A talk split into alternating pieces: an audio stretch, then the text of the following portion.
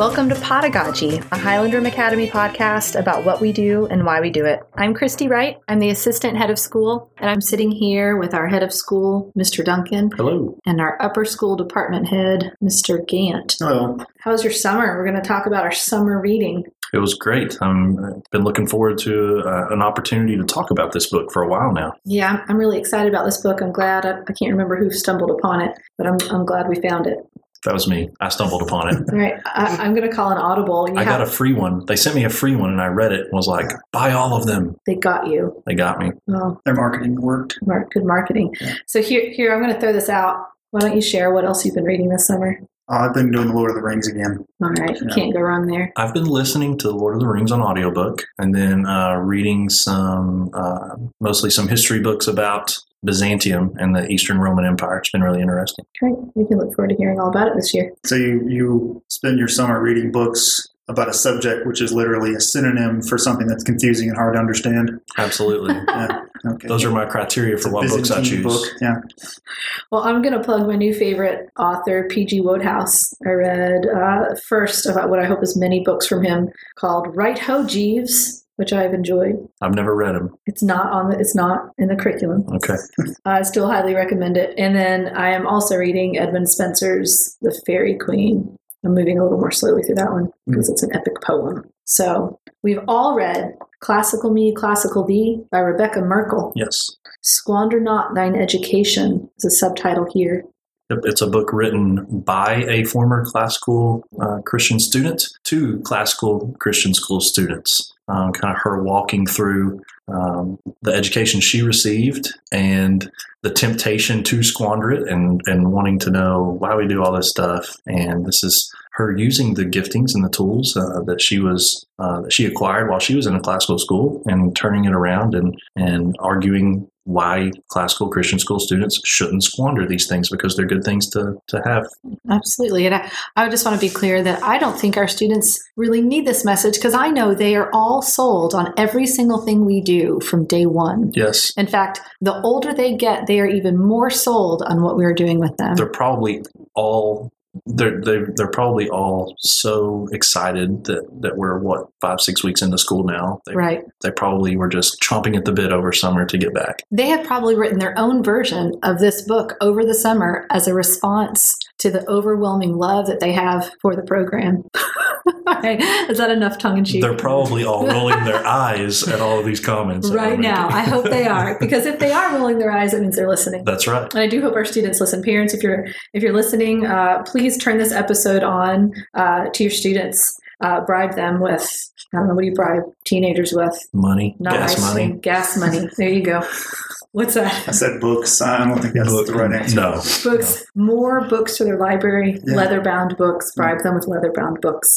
All right, so let's just let's just talk about the structure of this uh, book for a second. So we have uh, Mrs. Merkle here, and she's written how many pages is this thing? It's like ninety something. hundred. Right, barely For sure. 100 pages. Um, you could sit down in a couple hours and read through it. It's it's very accessible. Um, I think some really fun graphics in here as I well. think this was written to sort of an eighth grade level, um, kind of with a middle school age student in mind, because that's when they're starting to ask these questions. right. And we, we have that same experience here. They start to ask, them, what's the point of this? Why are we having to learn this? They see that their peers in other educational backgrounds are not doing some of the same things they're doing. But even in students in progressive education environments, ask a lot of the same kinds of questions. Yeah, I was about Sure. to say. I mean, it's it's just natural for the age. I mean, I remember being in algebra one class at a at a you know government school and and going, I am never. I promise, I'm never going to use math the moment I graduate ever again. I'm only going to read and write, and I'm never going to do math again. And of course, that was silly for me to think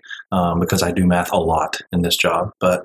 Um, that's just a natural question for us to ask. Why do we have to learn this stuff? It's not practical. We're never going to use it again. Right. And I'm sure our students think that even maybe more so than some of their peers uh, because they're you know learning Latin and we and we've discussed lots of these things in some of our other episodes. Yeah, absolutely.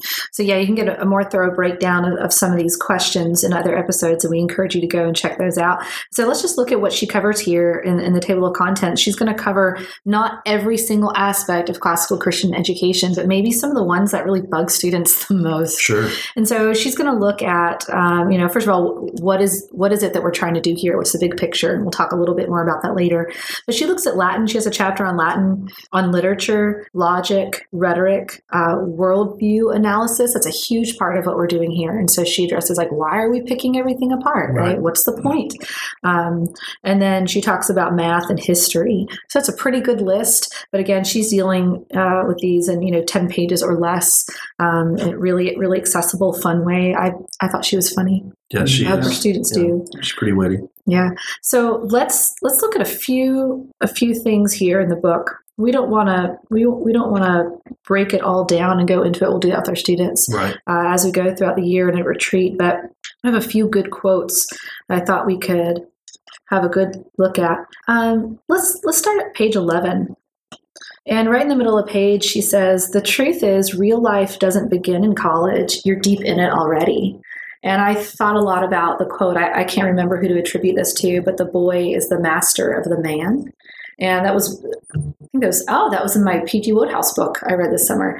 And so I've been thinking a lot about that.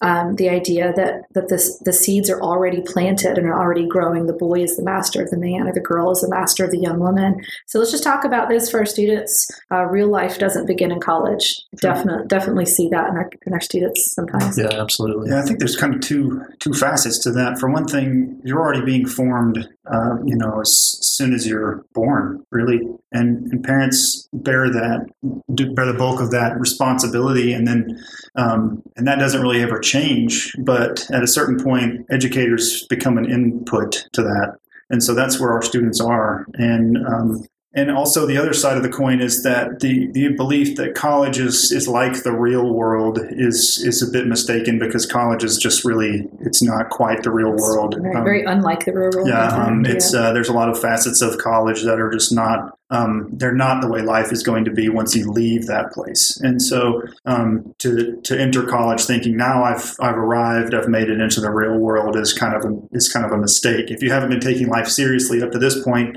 um, and not too seriously, but if you if you've not been trying, um, college is not going to make you into something that you've never been. Um, yeah. Uh, and uh, and it, but if you arrive and you're and you're sort of a formless glob of a soul, then college can shape you. So uh, we'd like to see people who have been formed by their parents' values, by their church's in, input, yes. and by the kind of education that's provided by a Christian school and a classical school. Furthermore, yeah, to know to know who you are, uh, even as a young person, is so important.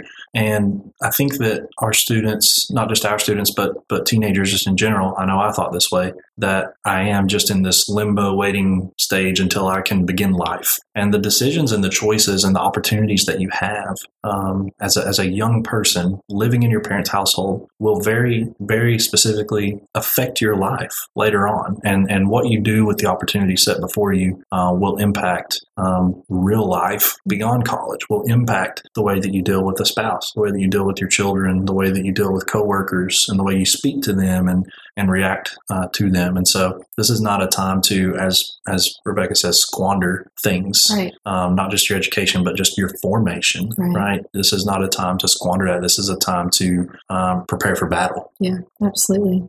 And enjoy enjoy some of the unique aspects of, of being in the stage of life you are in right now. Mm-hmm. I was telling a young woman who's about to she just got married and is about to move away, and you could argue that she's about to start her real life, right? And mm-hmm. I said, just spend as much time in your parents' home. She has a big family and a close family. I said, spend while they're right down the road, spend as much time there. And she was already like, yeah, I'm, I'm really missing home. You know, super excited to be newly married. A great adventure for them. Um, but you don't. Uh, it's a cliche, but you don't know what you have, of right. course, until it's gone. So uh, let's let's jump to chapter three, she talks about uh, the title of this chapter is The Right Map. And then on the next page, there towards the top, she says, You can actually follow the map. She says, You know, you need a roadmap to get where you're going. Um, so let's talk about this idea of roadmaps. Uh, in general, and then whether they're all worth following what do we do with the maps that we have either created for ourselves or the maps that have been given to us? Because there will be a map right? After after high school there'll be a map of our own creation or someone else has given us. And the question will be is this map worth following? Sure, I think um, certainly not all maps are worth following, and and that I think by implication, not all destinations are worth traveling to. And um, I think that without going into uh, uh, into into too negative of a frame of mind. I think that many of our listeners are aware that there are problems with progressive education model that we see. That's part of the reason why they're here. Um, and so, for people who are curious, um, we uh, we have a different map to get to what we think is a different destination. And I think that there are some um, educators who would say we're all trying to accomplish the same goals. We just do it differently than they do it. Um, but we would say that not only is our destination, or not only is our map different, but our destination is really different. Yeah, you know, our our goal is not to create um, worker bees, and I know that that's Mhm. probably something that you go into in a different episode, so we won't won't harp on that much. But um, the question that is asked is such a common one: is why do we have to do this? The the implied understanding is always this does not this is not going to have a future payoff. This is not going to net me some sort of monetary gain, or it's going to net me some sort of non-monetary compensation of some kind. That um, this is a um, there's a lack of a practical usefulness that I can apply this to. And regardless of what kind of education you get, the majority, let's be honest, the majority of what you do is not going to be a part of your day to day life Right. unless you happen to become a classical educator, in which Right. case your education will serve you very well in many, many ways. Right. But um, that's not really our, our goal. Our goal is not to create a person who can use all these um, these little things every single day of their life. There's lots of ways that we could educate you to do that. We could have you from the age of five start pulling levers on a factory floor. Mhm. Um, one of the one of the books that we read with the seniors is Brave New World, and uh, that book talks about how I mean, if you think about this to its logical extent, if really your goal is just to create people who have skills for work, why stop at school? Why not go further? Why not go back beyond school? Why not go back all the way to the point of genetically modifying people to um, be able to uh, work menial tasks and still be satisfied? And so they'll they'll um, affect the, the a fetus to the point where it, it has a lower IQ or it's not as uh, it, it's not going to be upset by having to sit and push a button all day. Um, it doesn't want more than that, and, and it's a horrifying concept to think about. But um, that's kind of the that's kind of the end of that way of thinking of just like we're trying to make people who can work jobs, specific jobs. That's not our it's not our destination. Right. We we don't want to. We don't. You know. We are. We live in the postmodern era, right? But we don't want to adopt all of the postmodern ideology without giving it consideration. And one of those, um, one of those uh, worldviews is that everything has a must have a practical use to to be worth keeping around. So even the question, you know, Nick, you said earlier that you were you as a young man, I know I was as well in school. What is this? What good is this for? What use does this have? The question itself is flawed. I always love when my students ask me that because I'm like, great, we're going to have a, a great exercise in logic and how to ask great questions, and the kids are going to wish they never have asked it in the first place. and uh, and so the, the fact that we have trained students to ask those questions not not here at the school i hope we haven't here at the school but at some point somebody trained you to ask that question right? Sure. you were taught that things are only they only have value um, based on their practical use. And we we reject that. We say um, most of uh, all of what we're doing has some practical use. It just might not be a direct practical use right? Because the classical education is equipping students with tools of learning. So yeah, i tell kids all the time you're going to forget that you you forget everything about this book but it will have formed you along the way. In the same way that when a potter creates a vase those hands don't stay there right but that the forming has occurred and and the vase can't be uh, unformed even when the hands are gone right?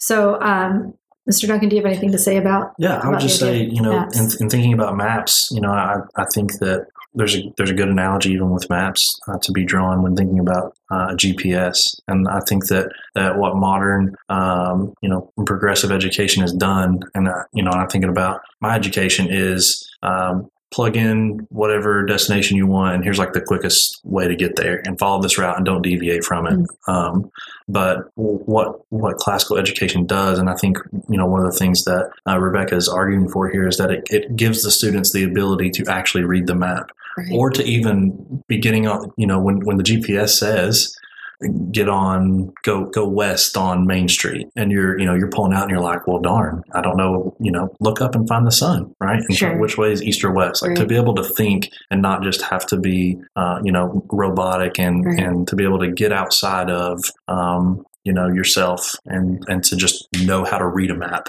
i think is um, you know something that's that is what Rebecca's arguing for here. Because then you can go wherever you want. Absolutely. And so I'm going to use that to segue to um, the next quote I want us to talk about on page 62. So part of our vision as a school is to to raise leaders, right? Servant leaders, but leaders nonetheless. And so she here in this chapter is talking about rhetoric, but really I want us to discuss um, what it looks like to to raise and disciple and educate leaders. So she says at the top of the page here in bold, rhetoric is the class that's trying to turn you into a leader. And then if you skip over a sentence, she says, maybe that seems dull and boring and stupid, but only to someone who isn't interested in leading and only wants to follow. Mm-hmm. So maybe just talk for a little bit about our vision um, and, and forming, you know, leaders. And then also, what do we say to those students who say, you know, we're not all made to be leaders. Some of us are made to be really good followers. So how do we, or parents maybe who are thinking that about their kids, who know their kids so well. So um, just talk about followership and leadership. Yeah, I think that um, we've allowed culture to peg us as you're either you know a leader or a follower, or the other. Um, and I think that every person, especially young young men and women or Christian men and women, are all leaders in some capacity. Right? We're right. all going to have influence over someone. For the vast majority of people, it's going to be probably just in your family. Right. Um, and and even for people that may not necessarily have a family, you know, maybe in a workplace, you may have um, you know leadership responsibilities um, over someone, and and maybe it's not even in a title, but you can just wield influence in someone's life mm-hmm. um, that will be willing to listen to you and lead them, you know, to the gospel. Maybe right. able to, um, you know, lead them to Christ by, by sharing the gospel with them. And so um, I think that's a kind of a false dichotomy that we've let culture draw on us. And, and, you know, what she's talking about there is that, is that rhetoric is giving you the ability to persuade. You know, the most, the most important thing is to, and we've, and we, you know, we will talk about truth, goodness, and beauty in an episode, and we'll talk about you know being persuasive and, and adorning things.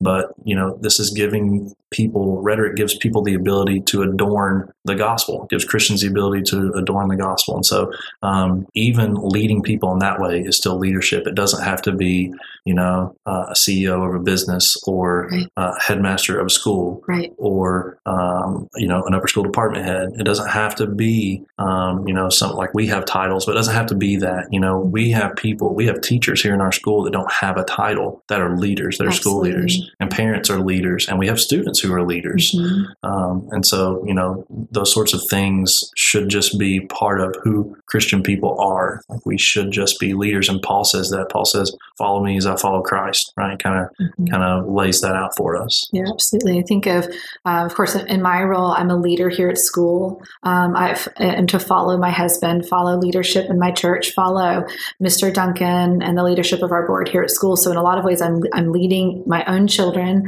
Um, and so I'm, I'm leading and following. I think about, uh, I've heard recently a couple stories of two young women who in their workplaces had no titles of quote unquote importance, but were working to change the culture of their workplaces um, to be healthier and more joyful and peaceful. And so they were, they were leading, but of course didn't have those official roles. And so I, I just want to say we, we recognize that the Lord has built into some individuals qualities to make them natural leaders. But really, what we're looking for in our school is that all of our students will be able to lead when the time is right, that they would be courageous and brave and have the skills that in whatever capacity that they could lead now and then follow later and um, or lead and follow in a given day.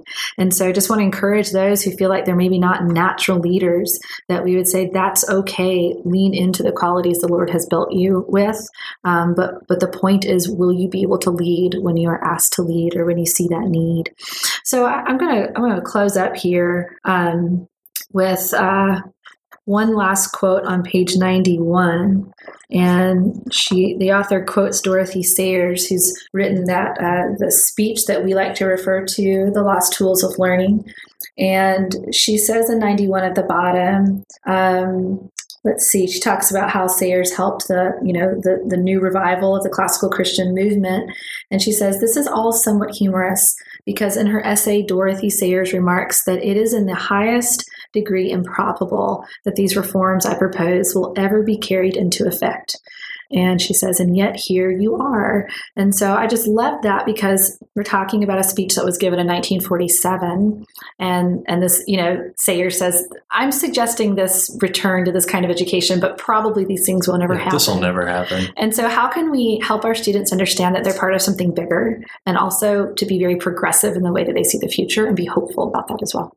I'd say one of the things, and one of the reasons why we study history and look to history is because of the, the connection that it shows us with uh, um, with our past, and we go beyond uh, we go beyond the progressive education model, which really didn't start until the progressive era in this country. It was in the 1910s when it started, and so that's a long time ago in in you know just in lifetimes, generations. But it's really not in the grand scheme of history. And before that, for thousands of years, this was the model. And so it's really not that we're doing something new necessarily. It's just something that sort of got swept under the rug for a while. It's like right. a, a, treasure you find in granddad's attic or something mm-hmm. like that, and you get it out. Um, but uh, this thing is is uh, it's what made the greatest thinkers in the world. And we're not, uh, you know, we're not necessarily aspiring to create the next John Milton or the next Thomas Jefferson or the next Plato or those kinds of people will come and, and um, with natural giftings, and they may come from Highland Rim even. But um, the classical model and and what uh, Mer- uh, what Merkle was talking about here in her book is just that, um, you know, in 1947 um, it was there wasn't a, a, a, public or a private school movement much to speak of, and um, it wouldn't be until the 80s that classical schools started really getting launched. And so I'm sure she'd be happy with what she has seen in the classical schools, but really we're reaching back beyond that. And so that, to me, at least in the way I think of things, lends me uh, uh, optimism for the future as well. Is that this is something that's been old for a long time, so it's very very old, and it has survived the test of time. And I believe that it'll continue to survive the test of time. Yeah. Um, I just want to close with encouraging my rhetoric students. I always tell them when they write their thesis and present it, it's their opportunity to actually call for something in the world. It's not just an assignment that I'm asking them to do.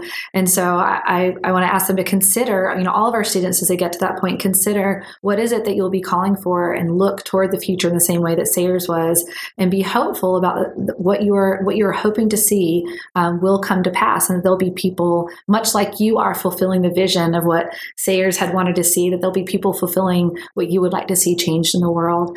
So we're going to go ahead and close there. Excited about this book, excited for our students to read it. Parents, this is a great book for you as well. Um, we're hoping to include this as part of our, our regular curriculum in the future. And so um, pick this book up. Again, it's a great, easy read for students and parents alike. Thank you for joining us today and look forward to our next episode seven uh, Why Latin?